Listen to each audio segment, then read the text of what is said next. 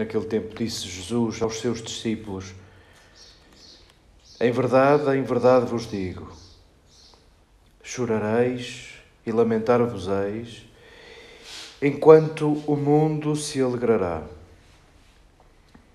Estareis tristes, mas a vossa tristeza converter-se-á em alegria. A mulher, quando está para ser mãe, sente angústia porque chegou a sua hora. Mas depois que deu à luz um filho, já não se lembra do sofrimento pela alegria de ter dado um ser humano ao mundo. Também vós agora estáis tristes. Mas eu hei de ver-vos de novo, e o vosso coração alegrar-se-á, e ninguém vos poderá tirar a vossa alegria. Nesse dia não me fareis pergunta alguma.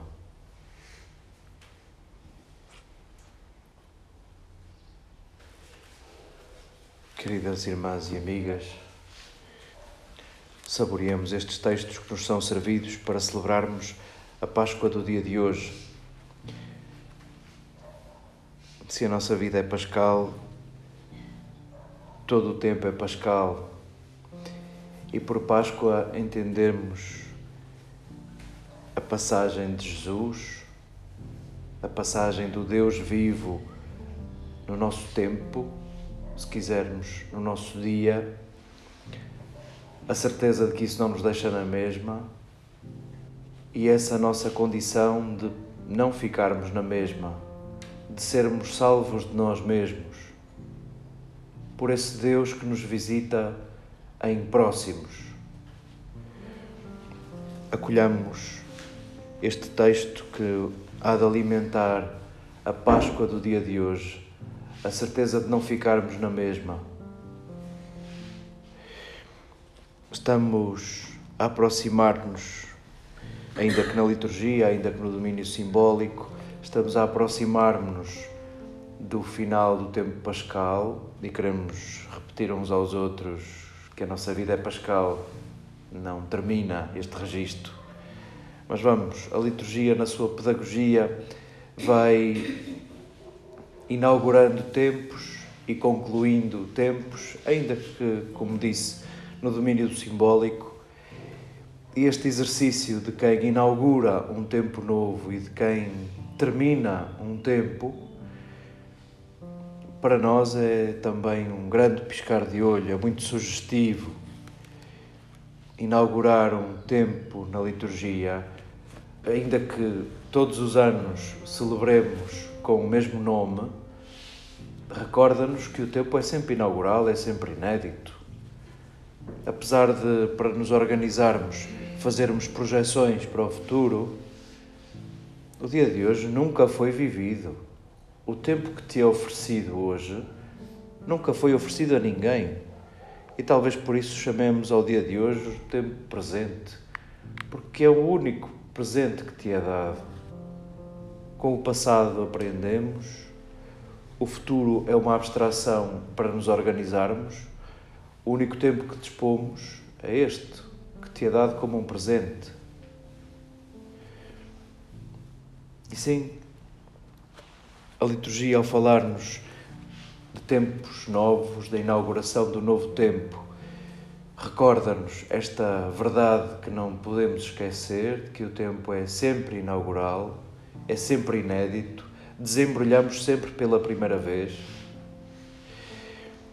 Ao chegarmos ao final de um ciclo, ao chegarmos ao final de um tempo, também na liturgia somos convidados a pensar no fim do tempo não como a destruição do tempo, antes como a finalidade, aquilo a que aponta.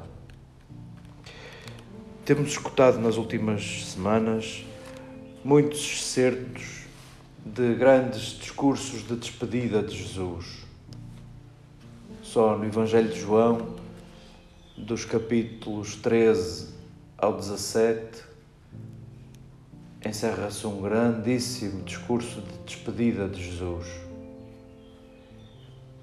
E ao terminarmos um tempo na liturgia, simulamos, recordamos a despedida de Jesus e lembramos, se quisermos dizer assim, os finalmente. É-nos servido neste grande discurso de Jesus uma espécie de síntese de Jesus aos seus discípulos e, se quiséssemos, de João à sua comunidade. E nesta despedida vemos um caráter escatológico. O escaton é a palavra grega para se referir a últimos, aos últimos dias, aos últimos tempos, ao fim dos tempos. Logia são os discursos sobre isso. A filosofia e a teologia têm um apartado onde ousam colocar palavras sobre as coisas últimas, sobre o fim dos tempos.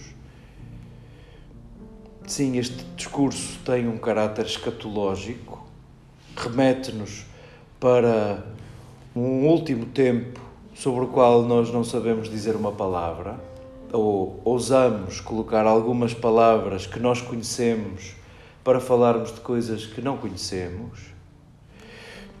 Porém, não queremos que este texto se esgote apenas nesse entendimento da escatologia. Há um método relativamente recente, contemporâneo, vamos dizer assim, no estudo da ética, por exemplo, chamada ética do cotidiano, segundo a qual o sujeito, cada um de nós, está preparado para a tomada de decisões e para a aplicação de princípios e critérios éticos, talvez mais solenes, mais graves, não por via de conhecimento, não por lermos uns tratados sobre ética e quando chegar a hora perante um problema ético, perante um dilema ético, estaremos preparados porque lemos determinado autor ou porque lemos determinado tratado. Pelo contrário, ética do cotidiano recorda-nos que, treinando as decisões pequenas, estamos habilitados às decisões grandes. Treinando a justiça, a igualdade, o respeito, em pequenas coisas e diariamente, estaremos preparados para decisões maiores e mais solenes e mais graves. E talvez possamos resgatar deste texto uma espécie de uma escatologia do cotidiano. Se este texto nos fala de um encontro, um encontro com Jesus, onde a alegria sai redobrada, e este texto dirige-se a pessoas tristes. Lembremos os discípulos que estão em despedidas de Jesus e não percebem muito bem o que é que vai acontecer mas Tomé recordou: vamos com ele, vamos morrer com ele. Mas ainda assim, as coisas não parecem claras. Às vezes parecem, às vezes não parecem. E sim, não estão preparados.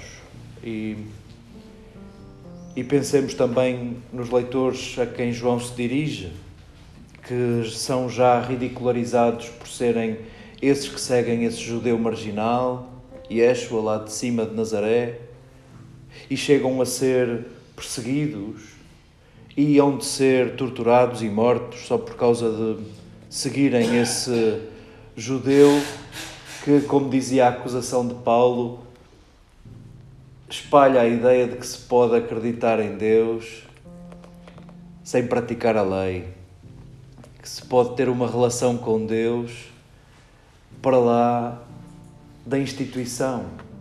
Também para nós isto nos inquieta, também deve inquietar-nos. Queremos acolher este texto no registro de uma escatologia do cotidiano. Sim, há um grande encontro face a face sobre o qual nós não sabemos dizer nada. Aproximamos com palavras conhecidas para falarmos de, do desconhecido e daquilo que esperamos. E de facto, escatologias podíamos dizer, o discurso sobre as últimas coisas e sobre o fim dos tempos, há tantas quantos os crentes e os não crentes. Cada um tem algo a dizer sobre isto. Nós queremos acolher este texto em chave de escatologia do cotidiano para nos recordarmos que o encontro com Jesus, como recorda o capítulo 25 de Mateus, acontece em cada dia. Cada vez que viste no um irmão e uma irmã e a vestiste. De cada vez que visitaste um irmão e uma irmã que estava a suportar o peso da doença. De cada vez que visitaste alguém na cadeia.